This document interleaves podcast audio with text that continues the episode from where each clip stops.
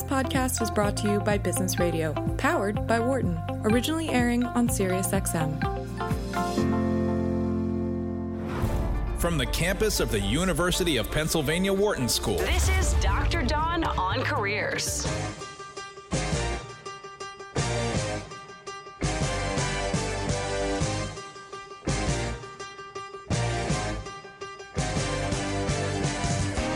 Welcome to Dr. Dawn on Careers on Sirius XM Business Radio, Channel 132. I'm your host, Dr. Dawn Graham, and I lead career coaching for the executive MBAs at the Wharton School.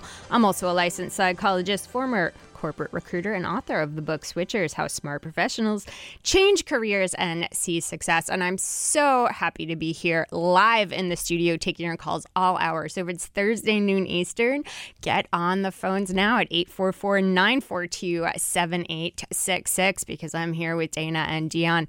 And we are so excited to be back in the studio. And it is snowing like crazy in Philly. So uh, shout out to be safe out there. And Dion, we are going to start with the pre break quiz from last week since we had so many callers, we weren't able to answer it. And I know, I know you've been waiting for this. Yes, I've, I've been waiting Since, with bated breath. since last week. So, hey, if you heard it and you have a guess, 844 942 7866. Otherwise, we're taking your career questions and job search questions all hour here on Dr. Dawn on Careers at 844-942-7866. So it was a Halloween question because because that makes sense. that totally makes sense. and the question was, what does the Wilhelm refer to as it relates to horror movies uh, or action thrillers? So I'm go- wait. So when you say horror movies or action, so where is where does the name show up? I didn't say the name shows up. I just said what is something referred to as the Wilhelm. The Wilhelm. Okay, I'm gonna say it's the the manor where because it, it's got to be a big house because it's you know a, a scary movie. So a, a manor or action thrillers. Uh, see now, And actually, it's in a lot of cartoons now. I'm gonna say it's it's it's the giant house where Jason Voorhees was killed the third time. Was he ever really killed though? I don't know. I don't think he ever really died. Dana, are you with us? Are you? Do you have an answer? Because Dion's unfortunately wrong, but this is a hard one. Yeah, well, I don't watch scary movies. I hate horror movies, so I I'm not. I, But you have you. But cartoons now have it. so I just thought I would refer to like the murderer, like the killer in the in the movie. That's a good guess. They're both very good guesses, um, especially because this is a hard question. But um, it's got nothing to do with like anything murderous or killer. No, or it's anything, actually it? it's actually pretty hysterical, and I've gotten a little addicted to it. But here's something you may not know: uh, often screams in movies and TV are created by doubles and voice actors, and one stock scream is so popular it's got the name the Wilhelm, and it's in hundreds of films, including Gremlins, Star Wars, Indiana Jones, and it's become such a big joke in the industry that it now shows up regularly in children's cartoons, um, TV like The Simpsons, and, and Tarantino is a big fan. It's in a lot of his movies, Reservoir Dogs and Kill Bill. And Dion, if you can look up this sound effect, you I'm have already on it. you have to look it up because when you hear it, you're gonna say, "Oh, I've heard that so many times." And there's actually a clip on YouTube of a compilation of all the movies with the Wilhelm in it, and literally, um, this is how time gets wasted. right? Do that again.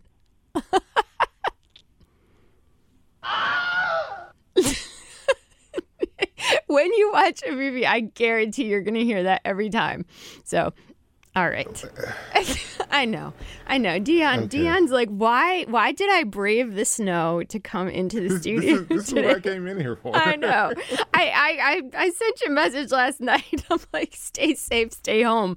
And this is what I was talking about. Hey, 844 942 7866. If it's Thursday, noon Eastern. We are live on Dr. Dawn on Careers, and we have two fantastic guests with us today helping to answer all of your questions. So get on the phone at 844 942 7866. We're on Sirius XM channel 132. And of course, it's about you every Thursday. So we are going to kick off with Mark Herschberg, who is the author of the Career Toolkit Essential Skills for Success That No One Taught You. Mark has started, grown, and fixed startup companies spanning 10 different verticals and helped create educational programs at MIT and Harvard. He now lives in New York City where he is known for his social gatherings, including, and I have to say this, his annual Halloween party, to which I have never gotten an invitation. Mark, welcome to the show. Thank you for having me on. And despite my love of Halloween, I did not know the answer to the trivia question. Nobody knew art. well, does your love of Halloween include horror movies? Because, you know, they tend to go with it, but not always. Yeah, not not as much. I prefer the actual party and less the, the movie. All right. Well, now you now you have something fun to talk about at your next party. You can even play it as people are walking in the door. I think that would be a fun thing to do, right? I'm definitely going to add that to my sound effects. Mark's thinking, what did I get into? I thought this was a show about career and job search, but actually it is. It is, Mark. So congrats on all of your success. Um, I, I suspect you didn't get to have your Halloween party this past year, which was a bummer because Halloween was not only on a Saturday, DM, but do you know it was also daylight savings, which meant there was an extra hour of Halloween. So. and I bet Mark knows that as somebody who does a Halloween party every year. An extra hour of Halloween. I did. It was it was extra disappointing this year that yeah. I missed all of that. Well, I hope this year, um, I hope this year everything comes back and you can have your Halloween party. So let's talk though about careers because we've literally spent um, 10 minutes talking about everything but careers although the haunted house industry is a growing and, uh, and sometimes lucrative industry. But you have a book um, out called The Career toolkit and you have a lot of great tips in this and one of the things i just wanted to start out with is you you talk about career planning and you say everybody should have a career plan i fully agree with you mark um, and i i have heard this stat that people often spend more time planning a vacation than their careers of course except for that small period of time when they decide um, I want a new job or I need to be in a job search. So, so why is this, and how can people be encouraged to plan when things are going well so that they're ready for the next step?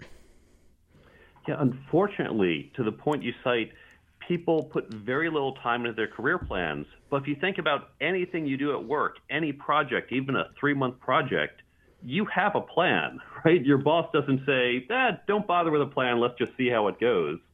And even when the project's going well, you want to check back to the plan, you want to look for opportunities your career is a 10, 20, 40 year project. So you need to actually have that plan for it. And it's not just about thinking, what's that next job? Think of it like chess. You don't want to think one move ahead. You want to think two, three, four moves ahead. So even when things are going well now, think about where do you want to be in the future and what is the path to get there. Hey, if you're just tuning in, we are live if it's Thursday noon Eastern, Sirius XM, channel 132. I'm your host, Dr. Dawn Graham, and we have special guest with us, Mark Herschberg, who's the author of the Career Toolkit, who is helping to answer all of your questions. So it is open calls right now, 844 942 7866. So, Mark, one of the things that I think has changed a lot over the last year, but even before the last year, is it's become almost impossible to plan because nobody saw the pandemic coming. The pandemic accelerated a lot of the changes that we were seeing in the market in terms of of tech tools, in terms of how we approach business, in terms of uh, employees changing jobs, changing industries. So I think it's it's much harder to plan. Where you used to be able to say, "Hey, I'm going to kind of lay out my my five or ten year plan," and that used to be a popular question in interviews. That's that's no more. It's it's um, I still think you have to plan, but it has to be different now. So, how do you do that in light of an unpredictable future market? Well, the same could be said for any of our project plans for what we do at work. And of course, the key thing with planning, it's not that you have a plan and say, well, now I have to stick to it, right? You can change your plan anytime. You can change your goal. You can change how you're getting there. And of course, we know when we've done work projects, sometimes the vendor doesn't deliver, or sometimes something's harder than we thought, and we have to adjust. The same thing is true for our career plans. Eisenhower famously said, plans are worthless, but planning is everything. And so when you have that plan, even when you get thrown a curveball like a pandemic, you know where you're trying to go, and it's easier to find that alternative route to get there, even in the face of uncertainty. And I think a lot of people get frozen in ambiguous situations because people don't want to exert energy or, or, feel like they're wasting time. So they're kind of taking a wait and see. And I need to collect more data and I need more data. And the fact is, there are no guarantees. Uh, even if you have great data today, tomorrow everything could change. So, what advice do you have for people who are in that maybe analysis paralysis or saying, I want to wait until I see how things shake out with the vaccine or how things shake out with my industry? You know, what, what, what can you do to motivate them or what can they start focusing on that might feel comfortable for them if ambiguity is something that they dread? Certainly in the short term, we see that, right? We don't know exactly what the next three months are going to look like with the vaccine rollout and going back to work. But when you're taking that longer term view, when you're thinking five years out, whether we're going back to work in three months or six months or even 12, we know five years out to get to a certain goal, you have to develop certain skills. You need to have certain achievements on your resume. And so when you think about in the long term, you can start planning for that. And whether you're going back to work today, tomorrow, or whatever's going to happen in the short term, you are gearing up for these longer term goals to set you up to where you want to be down the road. So what are these these skills or these these things that people sh- like we know are going to be helpful because I think that's the other thing. There's a lot of courses and certifications and, and new things coming out. I mean, I think there's there's you know probably over seven hundred thousand more as of last count. And how do you know which one to take? Again, people are trying to guess about what's going to come, but but in your experience as somebody who coaches people and has a tap into the market, what what do you recommend for people? We want to define both knowledge and skills. So the knowledge, the do I need this certification or that one, that's going to be industry specific. And talk to people further up the career ladder. Talk to people where you want to go and say, how important is this certification? How important is it that I understand this knowledge or prove myself in this way? Because they're going to tell you whether that's a good return on your investment. Hey, then there are these. God. Then there are these general skills like leadership, like communication, networking, negotiation, and that's going to have a strong return on investment throughout our career, no matter what industry you're in. And that's always worth investing in.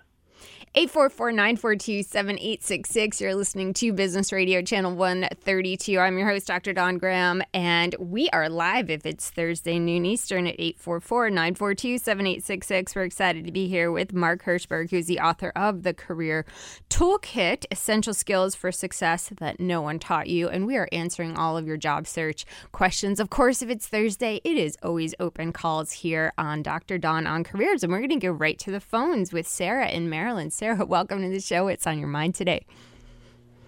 Hi, Dr. Dawn. Hi, Sarah. Um, so on, t- on two different occasions, I've reached out to hiring managers on LinkedIn, either before or after applying for a role.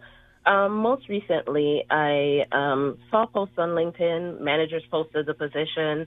I um, I sent them a message as to why I was a good fit and explained that I was going to apply for the role. Um, as recent as this morning, um, I applied for the role earlier this week, but then I got an auto rejection from the ATS system. Um, what I find with managers who are directly involved in the hiring process, they're not really wanting to give much information, and they also don't want to, let's say, refer you to the job. Um, so I guess I'm just calling for feedback on what I'm doing wrong in this process. It sounds like I'm getting to the right people, but maybe I'm not saying the right thing. Okay, so yeah, no, first off, you're doing the right thing because just applying online is going to be mostly a waste of time if you can't get somebody who gets that that resume or that application in front of the recruiter or the hiring manager. So I love that you're following up and you're taking that proactive step because that's that's the way you stand out. But clearly it's not working for you. So Mark, what is your suggestion for Sarah in terms of uh, reaching out to hiring managers for jobs she's applied to?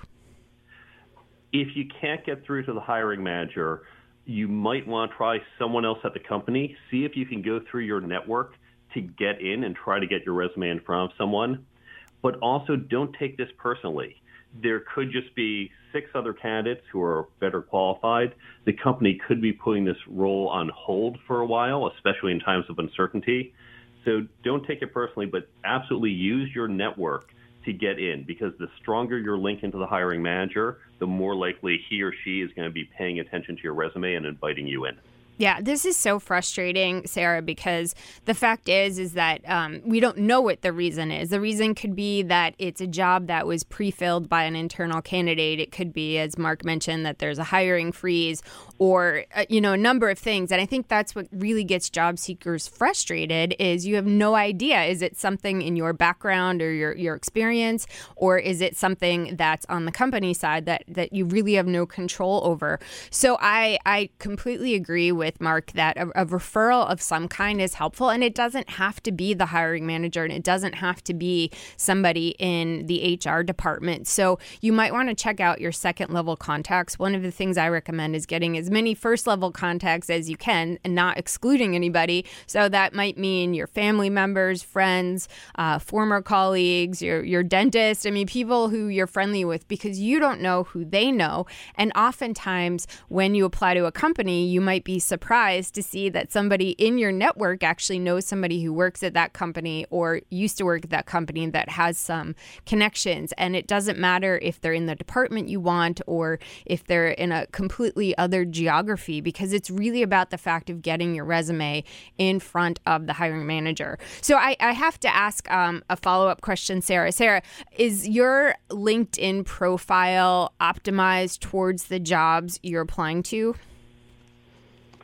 You know, um, that's a good question, and I've been um, sort of trying to mimic um, other good LinkedIn profiles, but I, I really don't think that I, I have a handle on how to use my, my LinkedIn as a marketing tool for myself. Um, so I, I definitely need to go back to looking at that. Yeah, I think that can be a big one because while that tool that LinkedIn has that you can often see who posted the job, um, when you reach out to them, one of the first things they're going to do is look at your profile and scan it very quickly, looking for the types of experiences they want to see. So I would very much recommend a strong headline, a strong about section that a lot of people skip filling out that section. It's sort of your summary at the top, but this is a great place to add a lot of key keywords and to talk about the aspects of your background that really fit the role. Even if you haven't done maybe the, the specific, you can bring all of those things that are, are most relevant front and center in that about section. You can use that headline to really speak to the person. Uh, you want to make sure that you're following the company on LinkedIn if you're applying to them. I think that's something that people don't realize. And the recruiter view of LinkedIn is you can see if somebody who's applied to your company is actually following your company on LinkedIn. And believe it or not, that makes a difference because the company obviously wants to know you're interested in them. So those little things can really make a difference. Um, Mark, do you have other suggestions, whether it's around LinkedIn or the application or getting getting the attention of this, the decision makers? Think about the keywords, particularly as you are doing your LinkedIn profile, because remember, some of these hiring managers will be searching for you and they'll do so on keywords. In technology, years ago, I found I had to just put in that laundry list of all the technology keywords.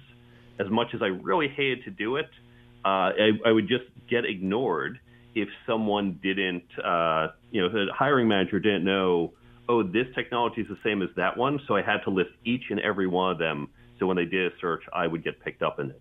So think about making sure your LinkedIn profile is littered with every version of the keyword that could be relevant for the job that you want.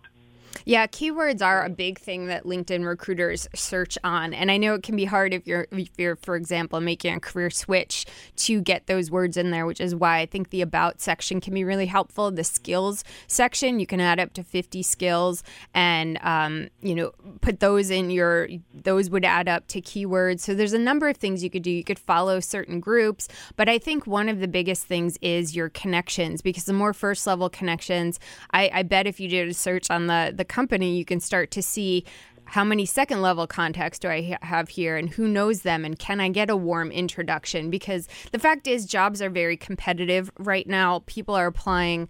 We're hearing from recruiters that they're getting more resumes than usual. So the other thing you might want to consider, and, and I would not say use this as a, you know, don't apply, but if you're not applying in the first few days the job the jobs come out, oftentimes they'll stop collecting resumes or stop looking at them to go through what they already have. So set up job alerts on LinkedIn so that if there's particular company you're interested in, Sarah, that you get those job alerts so that you know right away that you um, you know it's a job you're interested in and apply. So all these little things can help, but as we know, applying online is really the abyss and building your network and sharing your brand with people who are in that network who can bring opportunities to you is going to be a really helpful way to get even more opportunities because a lot of them don't even bubble up to the online and posting systems. So Sarah, what's your first step after getting off this this phone call?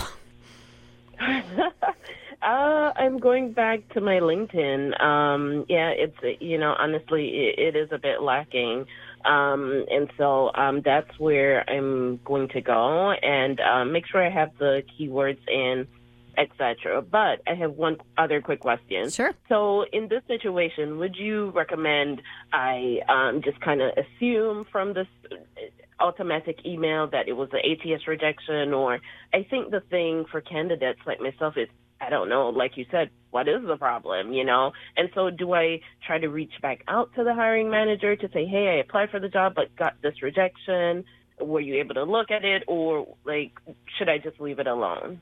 So it's yeah i mean the the applicant tracking system just as by way of explanation is something that that was originally created as a tool for companies to track their candidates um, you know demographics on their candidates and kind of sort and organize. And now it's become kind of known as an applicant elimination uh, system because of the way that it's being used. You know you can certainly sort by certain columns and keywords and only look at those resumes or really just, you know, automatically wipe out people who list a salary that's too high. Um, typically, I find that if if you're getting rejected within the first you know 24 hours, 48 hours, it probably is that um, you didn't fit some kind of key requirement. Now, if this is a company that you're interested in other positions, uh, I may I may have a different answer than if this is a company that you're like, hey, this position it's kind of a one shot. But tell me a little bit more about what your desire is to be in this company. So uh, this is a healthcare company, and just given um, my background in, I have an MBA and a social work degree. Um, I would love to go in and design um, tools and products for um, for the healthcare population. Uh, mainly, it's a um, insurance company that now has a technology arm, and I think it would be so cool to design uh, services, um, tech programs for for elderly folks, so that they can stay at home or get access to the health care that they need. And so um, that's really my motivation for targeting that company because I it's it's a new tech program that they're developing, and I think I can come in on on the the foundation piece and offer my social work skills as well as keep in mind the service piece, but also making sure that you know um, technology, while it, it survives financially. Yeah, I, I hope you wrote that in your cover letter. and I want you to I put I want you to put that in your summary as well because that was very well articulated in terms of your mission and how your skills fit that mission.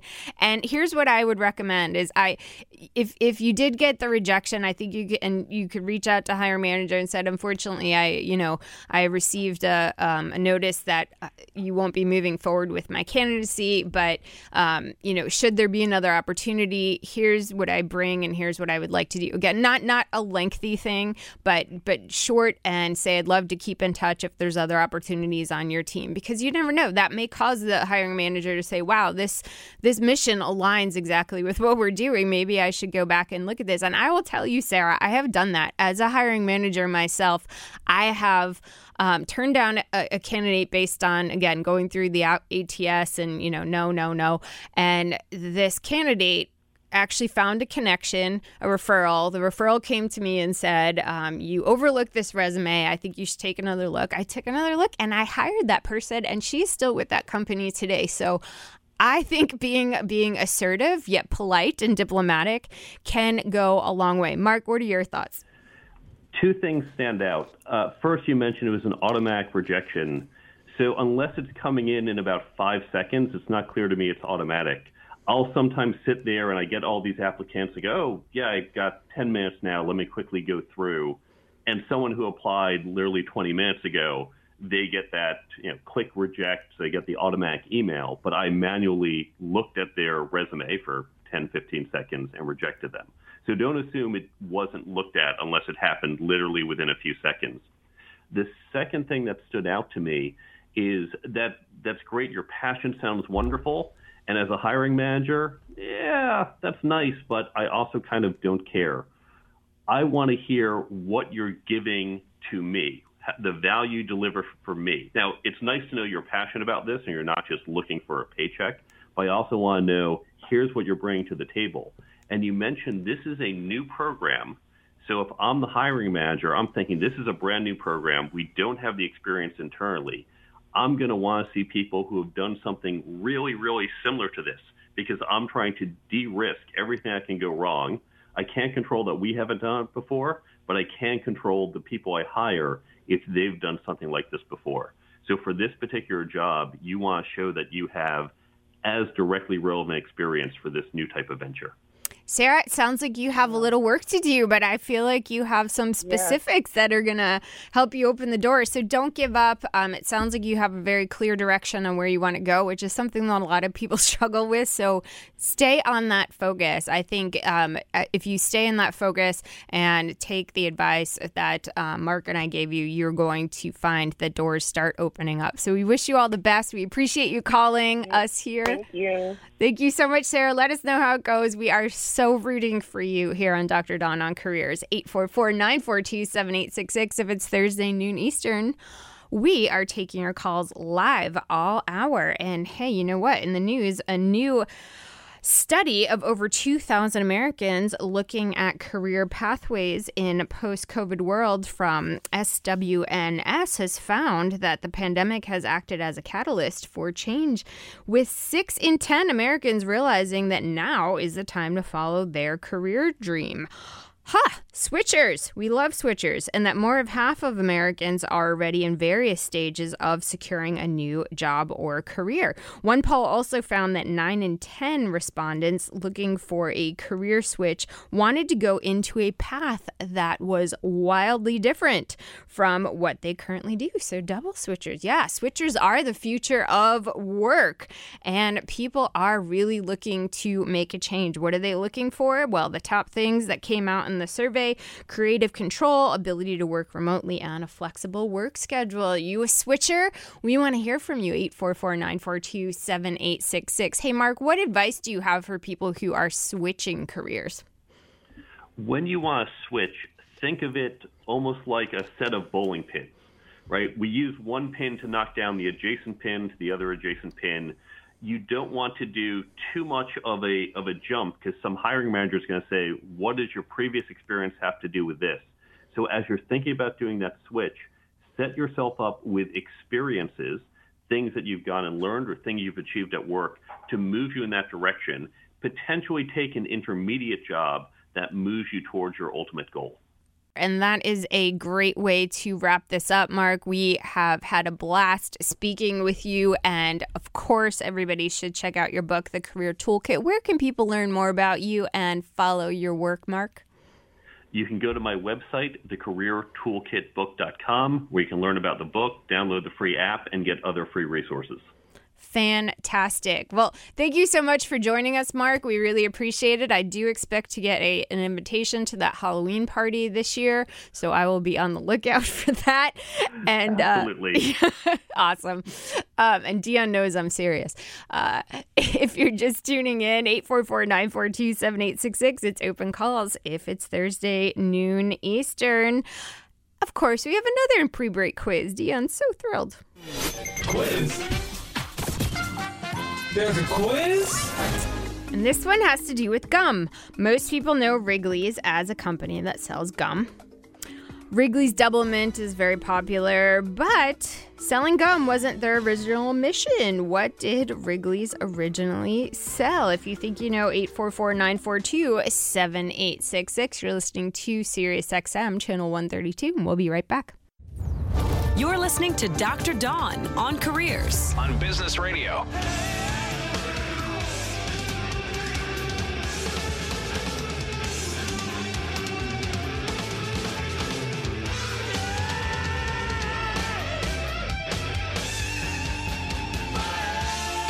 Welcome back to Dr. Dawn on Career Sirius XM, channel 132. I'm your host, Dr. Dawn Graham, and we are back live in the studio, which is so exciting for us because that means it's open calls all hour at 844 942 7866. And if you're just tuning in, you missed the first half of our show. We are here with Mark Herschberg, who's the author of the Career Toolkit, and he was answering some great questions from listeners. And if you've got questions, we are here for you all hour at 844 942 7866. But you also might have missed our pre break quiz, which has nothing to do with Halloween and everything to do with gum this week. So, Dion, what did Wrigley sell before they started selling gum?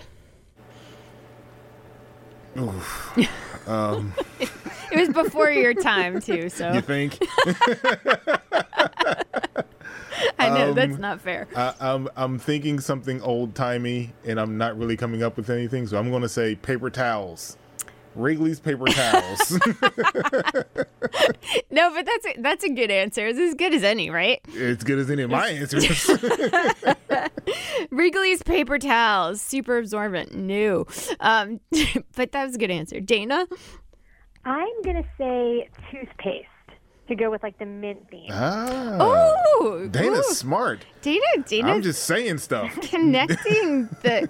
Well, it, it's not toothpaste, but it was an ingredient in toothpaste. So I I feel like Fluoride. no, but I Oh. feel like we should give Dana that. I feel like even though it's not A win? toothpaste, I think so.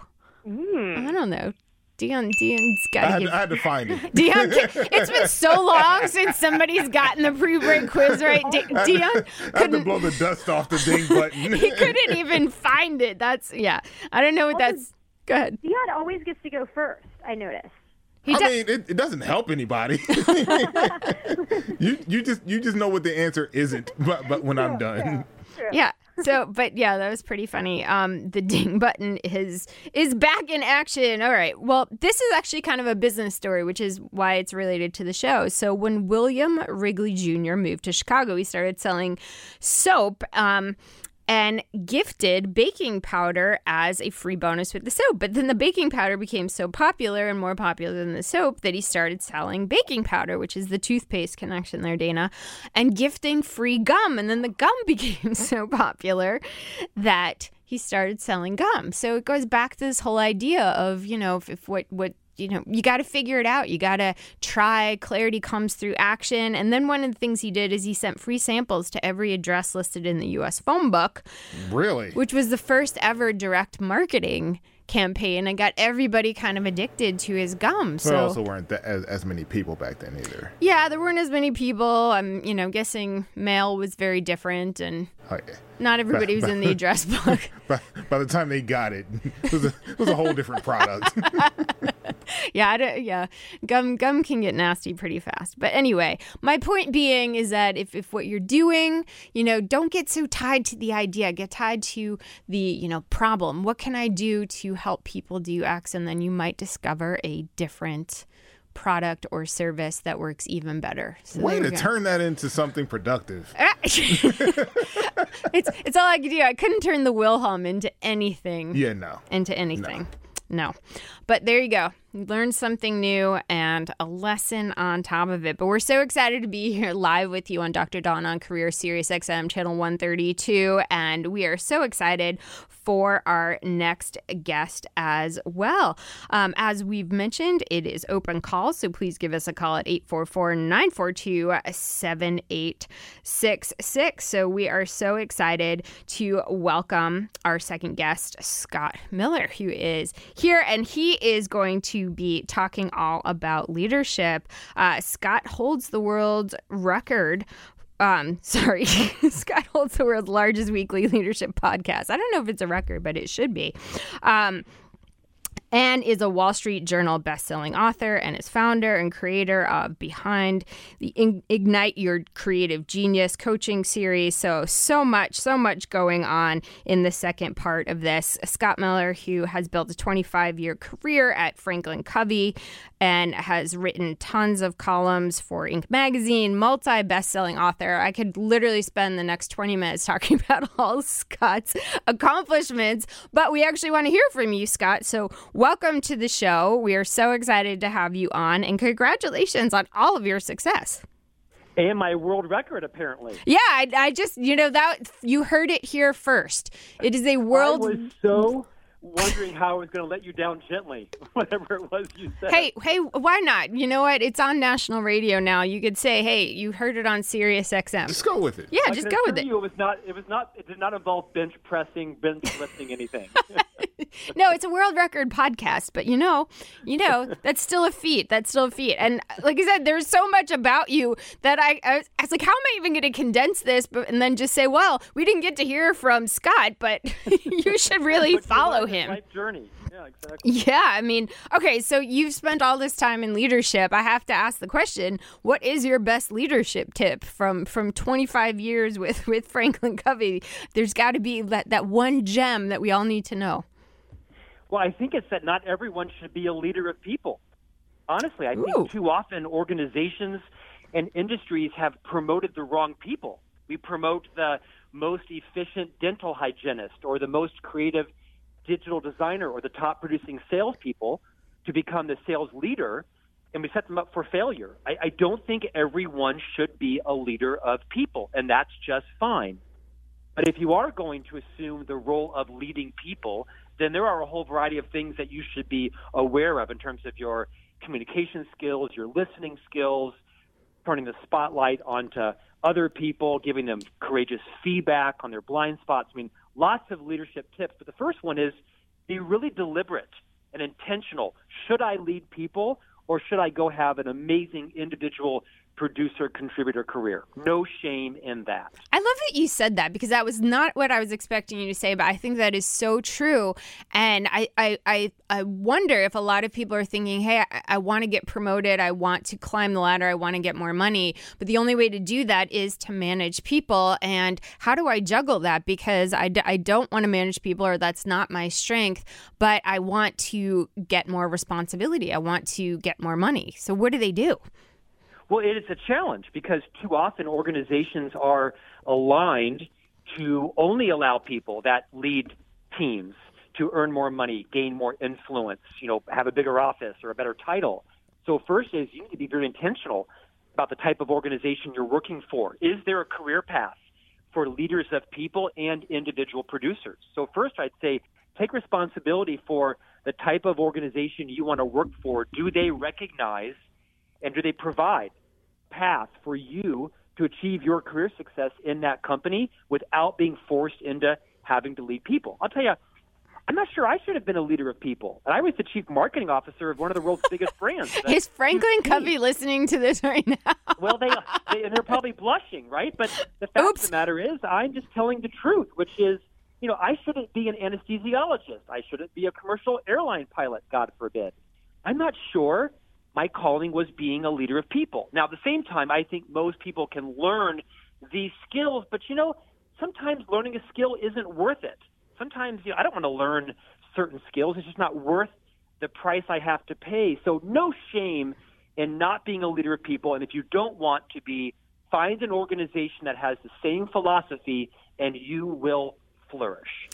Yeah, that is such a great tip. And I am seeing in the market more and more roles that talk about um, being an individual contributor, yet they're at the director level or they're they're at a very senior level. So I, I wonder if that means companies are recognizing this as well, that they need strategic thinkers and people who are very good at, at whatever it is that function is, but they need them to really be focusing on these these specific functions. Are, are you seeing that? I think it's exactly what's happening because in organizations where you promote the top sales producer to become the sales leader, honestly, it rarely works out because the skills that it takes to be a sales producer are vastly different than what it takes to become a sales leader, right? As a sales leader, you're focused on coaching and mentoring. You take delight in the success of those around you. You like to build capacity. You recognize your job is to achieve work and results with and through other people. Not everybody has that burning passion to help others become more successful than they are. It takes a certain kind of person. What's happening, Dawn, is in organizations, they promote individual producers. That person then gets into the job and realizes, oh crap, this is not how I want to spend my time. I didn't want to spend my day having high courage conversations around hygiene and dress code and punctuality and abundance thinking and taking responsibility and and they quit. Yeah. Somebody steps back to their position, so now the organization has lost their top metaphorical salesperson, and now they've lost their top sales leader or their, their pipeline, and everybody loses. So I do think organizations are being much more thoughtful around the type of people they recruit into leadership roles, and that's going to you're going to see that transformation happen across organizations. I love it. And in fairness, no leader wants to have a conversation about hygiene. It just we just don't just just don't want to, even if you like being a leader. I've had plenty of them. I've had plenty of them. I, I bet you have. I bet you have. Hey, if you're just tuning in, 844-942-7866. This is Dr. Dawn on Career, Sirius XM channel 132, and we are here with Scott Miller. And I totally bungled your, your but he is he is going to be World the record, record world record holder of podcasts. But he's the founder and creator of uh, Ignite Your Genius Career Coaching Series, a Wall Street Journal bestselling author, and had a 25 year career at. Um, Franklin Covey. And I want to talk about that because I was looking at some of your blogs, Scott, and, and you wrote something that I think is so important to share, which is you've had seven separate careers in 23 years. But at one company. And I the reason I love this is because earlier in the show I was talking about how people are looking to uh, become switchers. There was a study that was done, and more and more people post COVID are looking to get into the, the career they really love. It was a study by SWNS and OnePoll, and I think you are a great example of somebody who is can do that within one company and i think if people work in a larger company they often overlook the chance to make a big switch functionally within their company and they just go somewhere else but i think that's such a great opportunity Well, I think it speaks to the power of self disruption. I love this quote. I hate the content, but I love the insight, and that's you're never in the room when your career is decided for you. And let- that just sit down for a moment, right? The CEO, the CFO, the CHRO, CRO, whoever it is, you're never in the room when your career is decided for you. If, in fact, you are living a sort of accidental career strategy. It's why I founded the Ignite Your Genius self paced career coaching process because I want to help people move from an accidental career to a deliberate career. So if fundamentally you buy into the fact, you know, you're right, my career is often being decided for me, then you've got to embrace this idea of self disruption, which is, you know, act or be acted upon.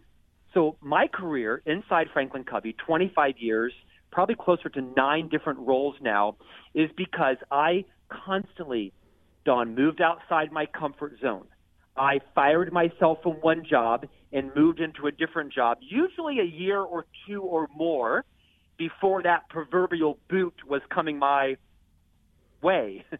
So I do think there is some value in with your listeners to really understand do you have the courage?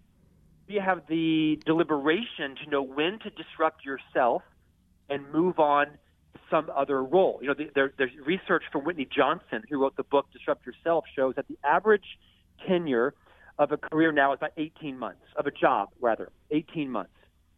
And most people become a bit complacent around year three in a job. That her S curve of learning, as she describes it, shows that around the third year, people have kind of mastered the job. They can kind of do it a little bit, quote, in their sleep.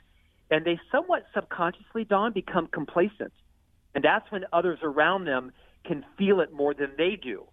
So that kind of magical three year mark is an important reminder to people to ask yourself, is it time for me to disrupt myself and move me forward before someone else moves me left or right or out or down?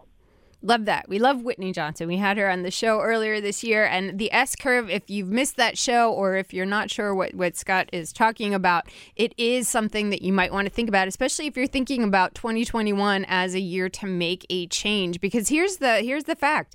We are all going to be forced to change if we don't continue to reinvent ourselves and evolve. The market is just moving way too fast for us to be complacent. So I think that is such an important point to bring up.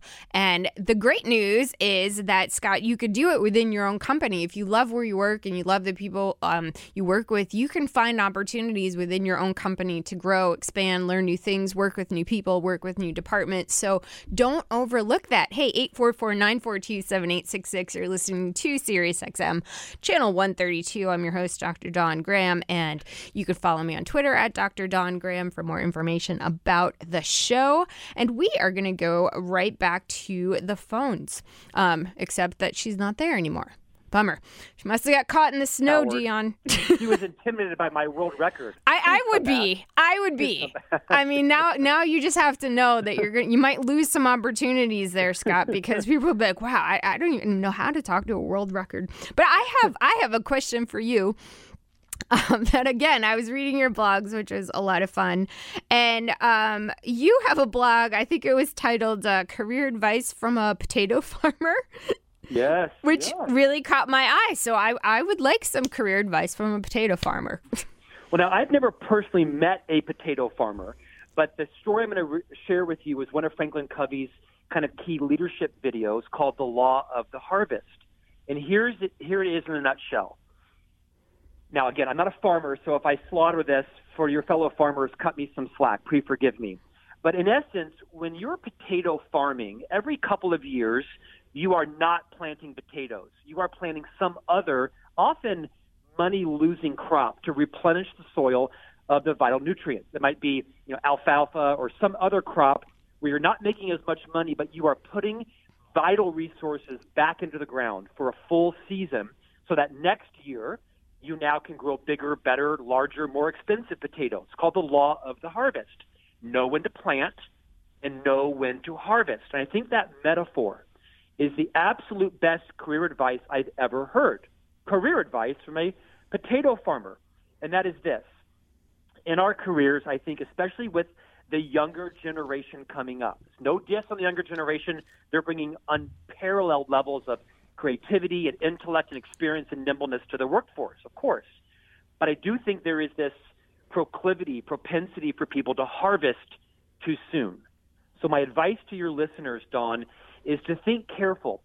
Should you be planting or should you be harvesting? I think people generally tend to harvest, meaning they try to promote themselves. They get impatient and move on to a new career. I mean, literally every 18 months now, some of the research shows people are moving around. and It's become a bit commonplace. You know, when I, I'm 52, Dawn, in my generation, if you had five jobs in your resume, you were nuclear. You were toxic. Mm-hmm. People wanted to know why have you moved around. Now, if you've got one career, people are like, "What's wrong with you? Yep. you've not done more things?" So I, I get that it's changed, but here's the insight: is when you're tempted to move jobs, careers, companies, industries, be really thoughtful. Should I stay and plant some more? Do I need to water, rake, hoe, fertilize, water, rake, hoe?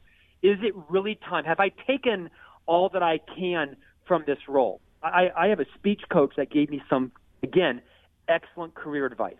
And she said, Scott, there comes a time in everyone's career when you've given 90% of what you have to offer your employer. And by the way, you've taken from them 90% of what they have to offer you. And the last 10%, either way, just isn't worth it. So if your listeners are wondering, is it time for me to plant? Is it time for me to harvest? Ask yourself, where are you at that 90% both ways? Are you at 89%? Are you at 190%? Where, where are you in terms of what you have to give and what you have to learn from your employer? You'll have a pretty good sense for should you stay and plant some more, you know, learn more skills, achieve more knowledge, build your network, or is it time to harvest and move on? Uh, That is such a great analogy. I um I and it was so Thank well you, said. I'm crushing it. I'm crushing it on your program. You right are now. crushing. It's like a world record program. I think now. I think I think we could say, and in the six years, you are crushing. I have I can't even keep a cactus alive, and that advice totally resonated with me. So Me either. so that yeah, you nailed it. Hey, 844-942-7866. You're listening to Sirius XM channel 132. We are so excited to be here um, with you. Open calls all hour, of course, if it's Thursday noon Eastern, and we're very excited to have Scott Miller with us today, who is a global keynote speaker, best-selling author, multiple books, um, has been on the radio, and is a world record for his podcast, which is just it's just you know that's just going to stick, Scott. So, so um, as we're as we're kind of uh, winding down, what is your best advice for for people out there who are struggling? A lot of people are struggling right now, and um, you know they don't feel like they can speak with their their boss, and they're kind of struggling silently. As a leadership expert, how can people manage up if they need help? Yeah, I have a couple of ideas, Dawn. One is I think too many of us spend too much time studying other people. Like I'm an expert in Dan Pink. I'm an expert in Rachel Hollis. I'm an expert in Seth Godin. Right? I've read all their books. I listen to all their podcasts. But instead, I'd say spend some more time studying yourself. Really build your self awareness. Ask yourself, what's it like to lead me? If my boss were telling me truthfully what my strengths and weaknesses, what would she say? Because oftentimes, you know, your your your your leader is just a leader. They're just a human like you and I. They have insecurity, insecurities. They have jealousies. They have frustrations. They have pressures that you may not know about. Leading up is an important career strategy. It's actually one of the 11 modules in my Ignite Your Genius career series. I spend a whole session on talking about how to lead up. What that means is you've got to do two things. You've got to be more self-aware. What is it like to lead you? What are the things you do that delight your leader and annoy your leader? What's it like to hold you accountable? What's it like to have to manage you? Does your boss have to manage you? And then flip your paradigm into not just studying yourself, but study them. What are their insecurities? What are their struggles? What are their career goals? What pressures are they perhaps under that you don't even know about? I think when people move into leadership, they become much more forgiving of their leaders before them because they realize how much pressure they didn't understand was on their leader. That is so leader. true. That is so true. And I am so down with the self-reflection piece because I think you always always always need to start there. Yet we a lot of us always start on the external, but I think if you can reflect internally, then when you do go to the external, there is so much um, more rich information. So that is that is a fantastic tip, and I know a lot of people are going to take that to heart. So Scott, where can people reach you? Where can they follow your work? Thank you. So my website is scottjeffreymiller.com. You can Google Scott Miller, Ignite Your Genius. Uh, you can find me on LinkedIn. It's, according to my wife, it's kind of hard not to find me these days. I have the world record for the most number of websites. I've heard that. no, I'm kidding. But if you visit scottjeffreymiller.com, you can um, you can enroll or look at my my multi-video process called Ignite Your Genius. It actually comes with a printed workbook, and it basically is built on my own 30-year career.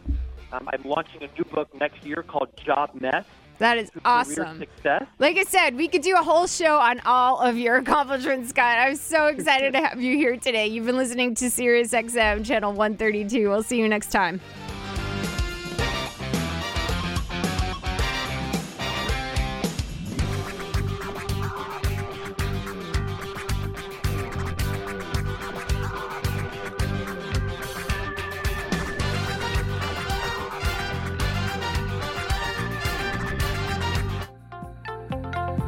From Business Radio, please visit businessradio.wharton.upenn.edu.